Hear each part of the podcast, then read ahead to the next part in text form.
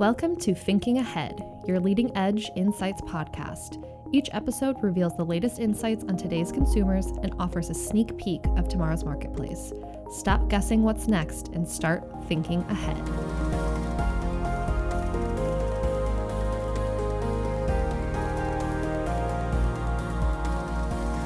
Hello and welcome. This is Dave, your host for this week's Thinking Ahead. I'm speaking today with Natasha Stevens, leader of strategy and product innovation for GfK in North America, and an expert on digital marketing and solutions. We're here to talk about the different types of data that can be used for programmatic targeting and why the data that brands use can be directly connected to the success of their campaigns. Welcome to Thinking Ahead, Natasha. Thank you. Happy to be here. So, just to be clear for all of our listeners, we're talking here about data for programmatic advertising. Now, does that term include every type of ad that someone might see online? That's a great question. Uh, programmatic is a, is a term that's becoming um, more and more prevalent. So, I'd like to start by providing a very simple definition of what programmatic advertising is. And uh, that is the use of automation in buying and selling of media through AI and machine learning. Programmatic advertising today actually exists in a wide range of digital channels online. Uh, it was really born um, out of display, and that's probably still where it is most prevalent.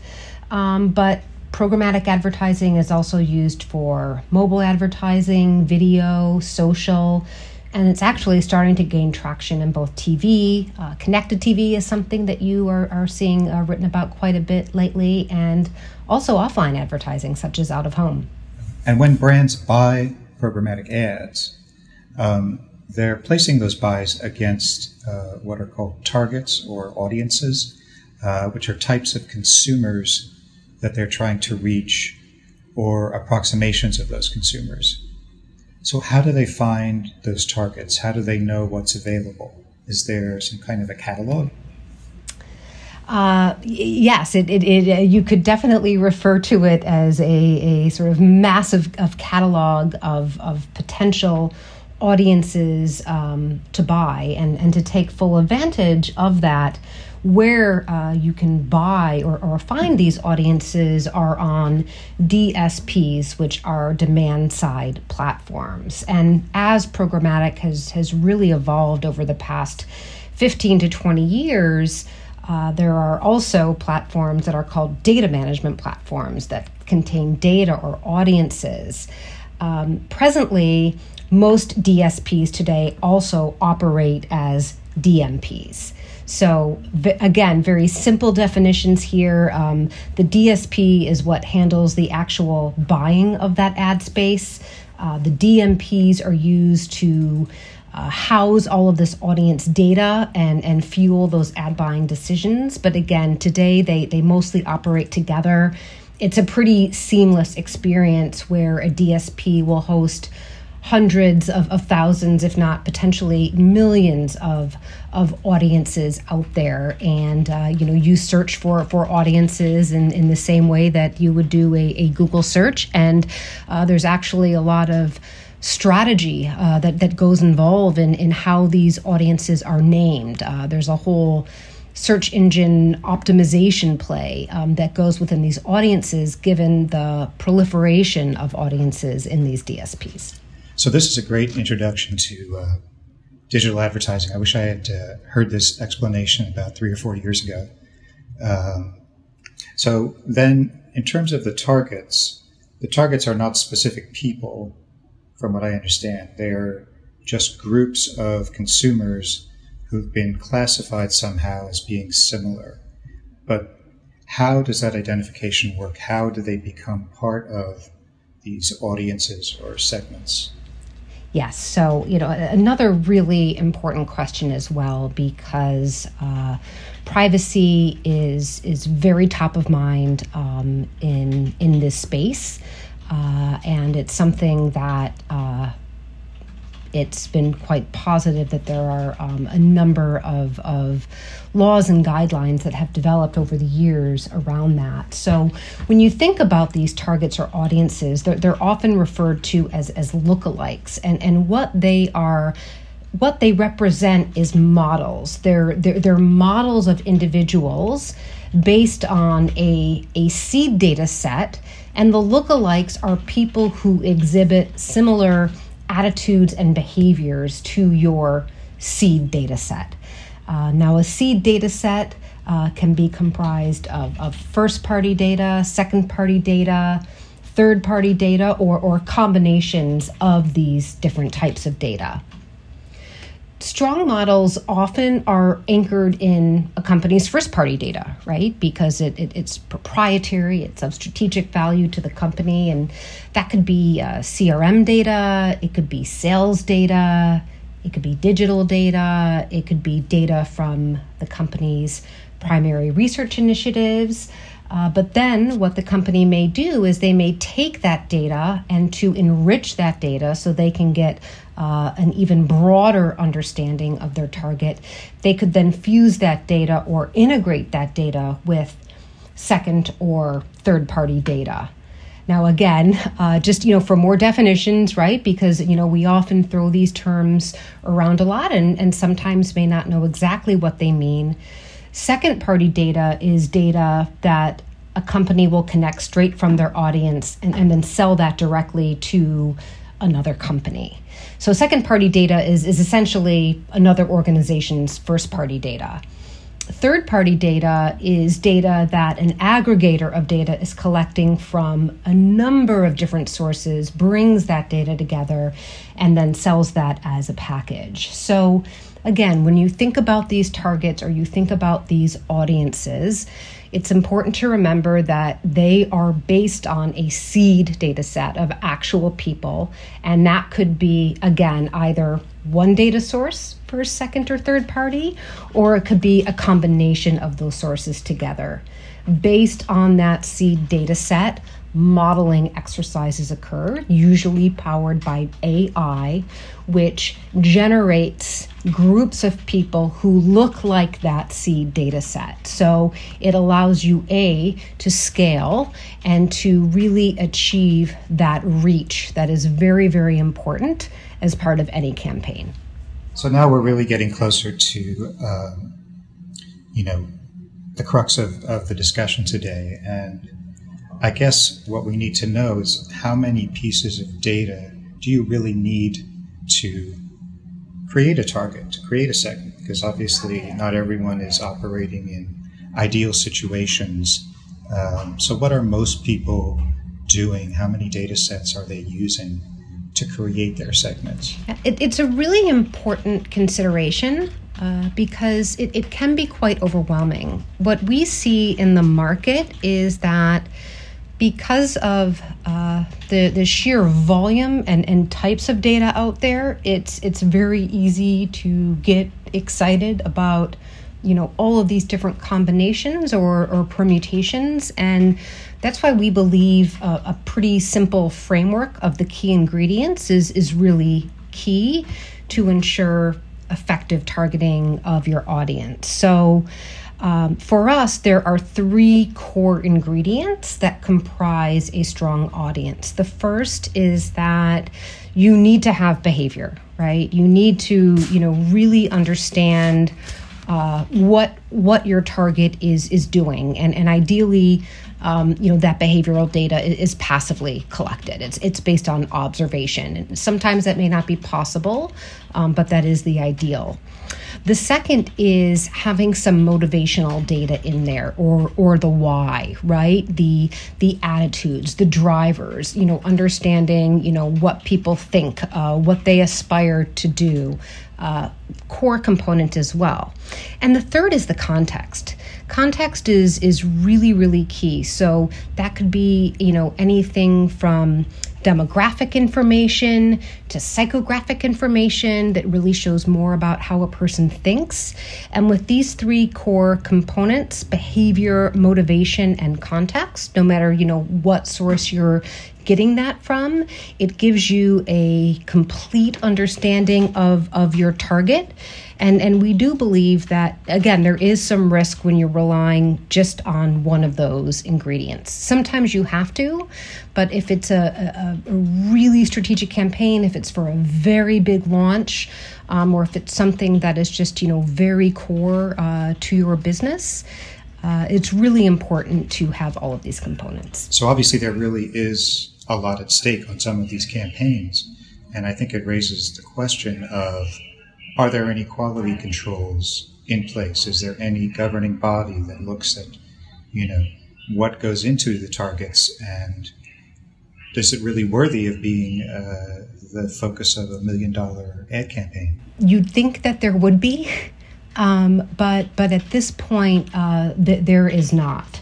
Now, again, with within the realm of digital advertising and programmatic advertising, there have been uh, quality initiatives that have developed. Uh, you know, we have initiatives in place for ad viewability. Um, there are quality initiatives in pay, in place to ensure that impressions bought um, are, are humans and not bots. Uh, there are, are quality initiatives around site quality and, and so forth. And again, while there are no shortage of audiences to choose from, unfortunately, it continues to be a, a black box situation. It is at the discretion of the owner of the audience, the person who owns the data, who is, you know, putting it on, on, on one of these exchanges, on one of these DSPs, to describe the underlying data set. And, and usually those descriptions are brief. Uh, for example, uh, you know, you could see something like, you know, automotive intenders or laptop intenders as a descriptive phase of the audience. But what you won't have visibility into is, well, how is intention being defined? Um, because as you know, there are a lot of uh, proxies for for intention. So I, I, think that there's definitely some some opportunity, you know, specifically in this area. Uh, you know, as as an industry across marketing and research, for for all of us to improve this, to introduce more transparency. Given all of these unknowns, what do you think this is doing to the digital ad marketplace? How is this affecting how the marketplace operates. You know, again, putting people um, in a situation where um, they're having to make uh, decisions uh, based on the you know the data that they have at hand. Um, you know what um, I know that that that uh, practice of many media buyers is, uh, you know, if you're overall familiar with the provider of the data as a company, and you, you know, sort of have an understanding of um, as a company that's, you know, uh, committed to data rigor and strong methodological practices and and so forth, uh, you know, that overall brand reputation could then lend over to you know, okay, I, I think that may be a better quality audience. And, and I think that that's something that's, you know, happening more. Uh, you know, I also think that, uh, uh, you know, media planners and media strategists and their clients as well are, um, you know, asking more questions and, and, and reaching out to providers, you know, to learn more. I think right now the burden is on, on the buyer um, to really, you know, seek more education uh, to really understand the underlying data of, of that audience. And, and again, that that's not to say that there there have been efforts in the past couple years um, that are, are looking um, for this this this uh, quality or, or this seal of approval. Um, but there, there's nothing that has really sort of you know solidified itself as that you know good housekeeping seal of approval just yet. Another important factor that I think everybody must be aware of is the pandemic, which is really dramatically changing consumers' buying habits, shopping habits, how they're thinking about their lives.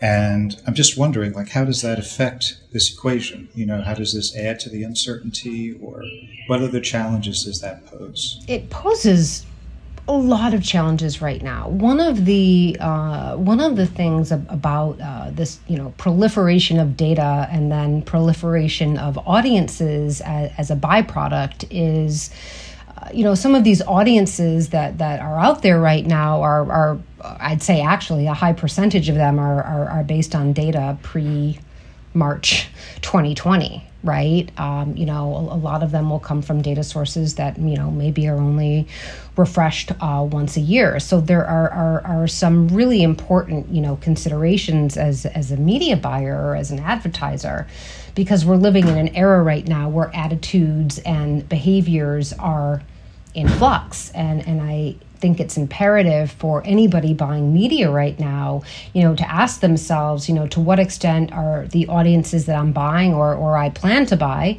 um, in, in the coming months really reflect the consumer of today? Uh, so much has changed, so much has has has disrupted, and so um, I think it's it's it's again really really important to think about that and to you know seek out solutions that at least incorporate uh, you know some some real time data that you know they are out there and and we'll share a few examples. But uh, we've just seen um, and again i'm sure everybody listening here has read multiple pieces of research about that but um, you know, most of us, um, you know, in this era have had to abandon a lot of our familiar routines, a, a lot of brands. So we're in a, a very dynamic environment right now. So, given all of these unknowns, what what would it take for agencies to feel comfortable? I mean, what should uh, agencies be expecting? Yeah, it, it, it's really about you know trying to demystify that that that black box um, as much as they can, and so there are um, you know a few basic questions that that you can ask uh, to start to to do that. Uh, you know, first is again just really knowing the methodological details of that data, right? You know, what the data collection method is. So, you know, again, something that you will see within the uh, descriptions of audiences, uh, you know, in the DSPs is you'll say, you know, it's, it's based on data from X study, right? So if, if you know the study, then you can, you know, definitely dig and, and really find out, um, you know, how is the data collected for that study. Another really, really important question, especially in light of, of COVID, is how often is the data refreshed? Like that is key. I, I'd say that is probably the most important question to ask right now. Another really important question to ask as well is that um, to what extent does does the data set have um, deterministic data, right? So so you know actual actual data as opposed to data that um, has has been modeled, and I'm talking about the seed data set, right? Because we know that the the lookalikes are all modeled, right? But but you know let's think this through here. If the data set that we are modeling off of is probabilistic data. It's already modeled. Things are starting to get a little bit kludgy. And are, are you really targeting the audience that you intend to? So it's really important to understand um, whether the seed data set that the audience is based on is based on deterministic data. What What is the value of combining data sets, especially different types of data sets? Yeah, so so so what that brings to the table is, uh, you know, again, with with any audience that we're targeting, the more we know about them, the better, right? Because we know that people act differently in in different offline environments in different online platforms um, you know depending on the situation that we're in. So the, the more data that we can have about our targets gives us a richer understanding of them which gives us better ideas of, of how to target them. So you know a great place to start when you're combining data sets is again not surprising with your own data right? It, it's proprietary it offers value to your business, it's giving you some sort of competitive advantage. So, as an example, you could start with your loyalty card data, or you could start with some other type of, of CRM data that you have. But again, you know that that's only going to give you so much information um, about your customers. You know, you may want to know more. So, so at that point, what's common is that you know you'll usually fuse, or ideally, if you can match this data to a consumer data platform, third party data, as third party data is aggregating many types of data sets together, right? So it's it's it's actually giving you sort of you know more um, in in one fell swoop to give you deeper knowledge of your customers. You know, as an example, let's say what what they're doing digitally. The more you know about your customers, uh, the more effectively you can target them. Now, again, when bringing data sets together, matching the, those data sets by you know a common identifier that exists between the two data sets is is more ideal uh, than than fusing them. But but again, um, you know both both can work if it's done properly, if it's you know done in a methodologically responsible way. Are there any other benefits of this idea of taking maybe offline data like surveys and online data and bringing them together? Yes, we uh, we are advocates of of bringing together um, different types of data and specifically attitudinal and and behavioral data. Uh, the value that this provides is it gives you different sides or different lenses of the same consumers. So, in a way, you're validating both sides of the equation. Uh, so, so we all know um, that there can be a discrepancy between stated behavior, you know, what people are telling you they do, um, and, and what they actually do, right? You know, it's sort of who you believe you are versus the, the actions you perform. But when you bring those two data sets together, that's where it becomes interesting, right? That intersection is really what brands need to to understand the the complexity of, of of their targets and it can help drive action. So you know again somebody may be a father but but you know what do they do right? Because no one's only a father. You have other roles or personas. You're a professional you're a husband you're a friend.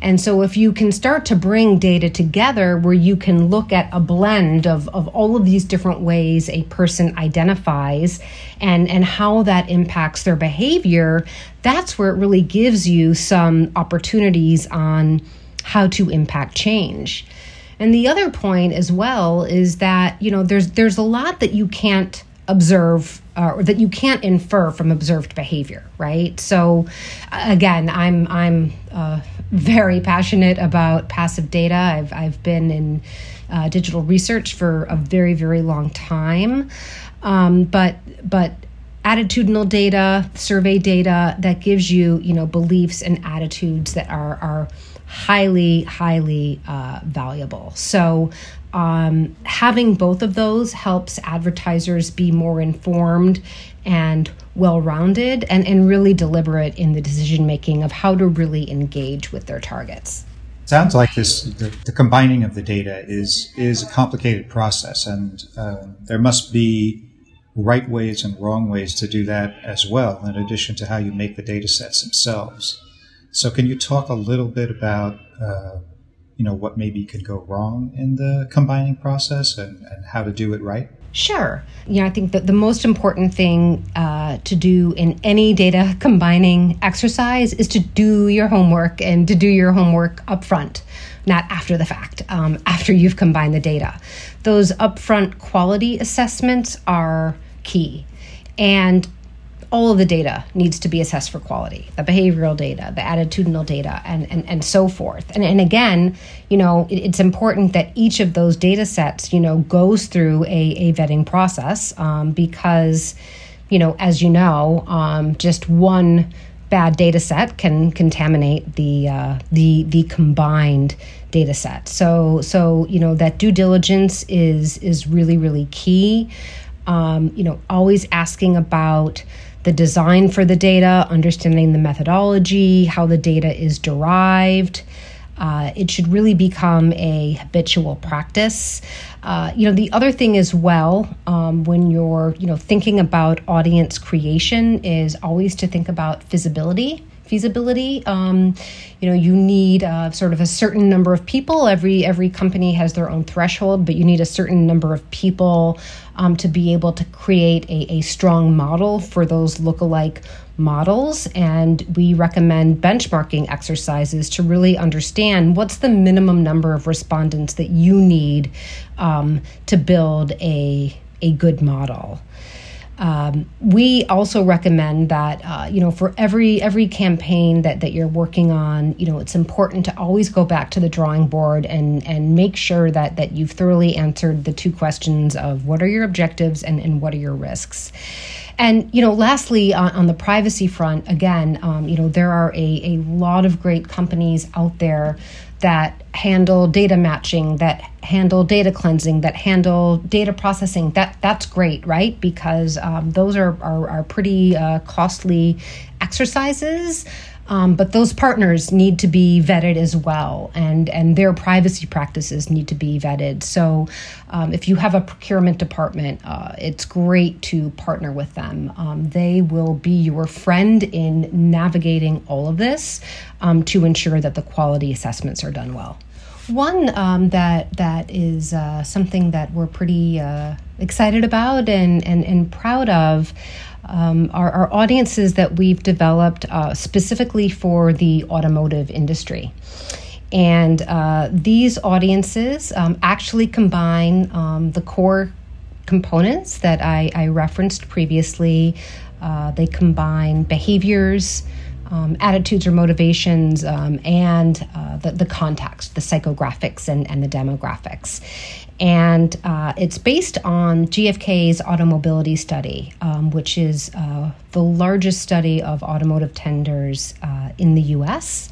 And so, what we've been able to do is leverage that really rich survey of, of auto intenders, and we've been able to bring in data from MRI Simmons that has their um, psychographic and demographic information.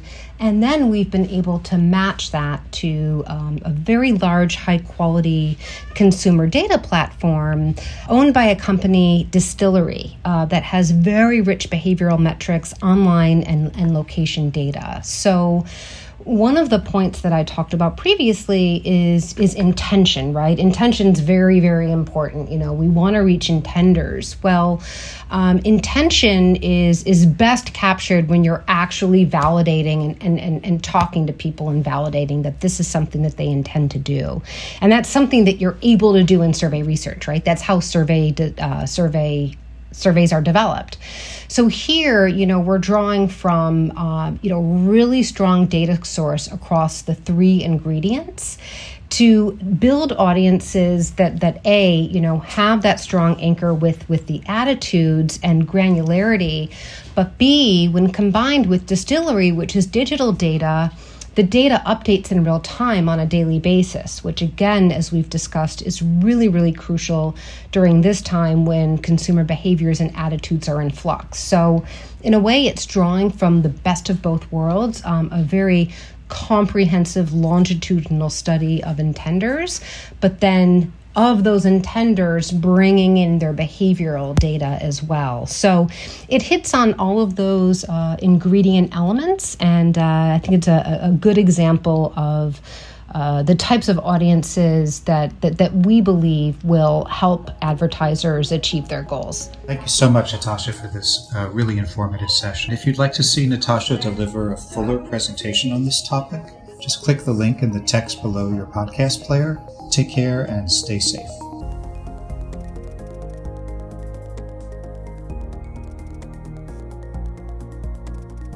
And now, our closing segment Listen to This, where we'll share some fun facts pulled from our studies across GfK. GfK's automobility data has been tracking reactions to the COVID 19 crisis among auto intenders, consumers who are planning to buy or lease a new car. So, how do they feel about the past few months? Listen to this. 43% of those who plan to buy a luxury car say they are very concerned about the impact of the virus on their households, which is down 5 percentage points since May. Almost half of all vehicle intenders say their car buying plans will not be impacted by COVID 19, while others say they may delay their purchases. Intenders have also been inspired to keep shopping through pricing incentives offered by automakers. We found that 0% financing is the most popular offer among all intenders, and especially those 55 and up. But luxury intenders are also gravitating towards free maintenance and employee pricing promotions. Thank you for listening to this week's episode of Thinking Ahead. For more information on today's topic, click the link in the description. We'll see you next time so you can keep thinking ahead.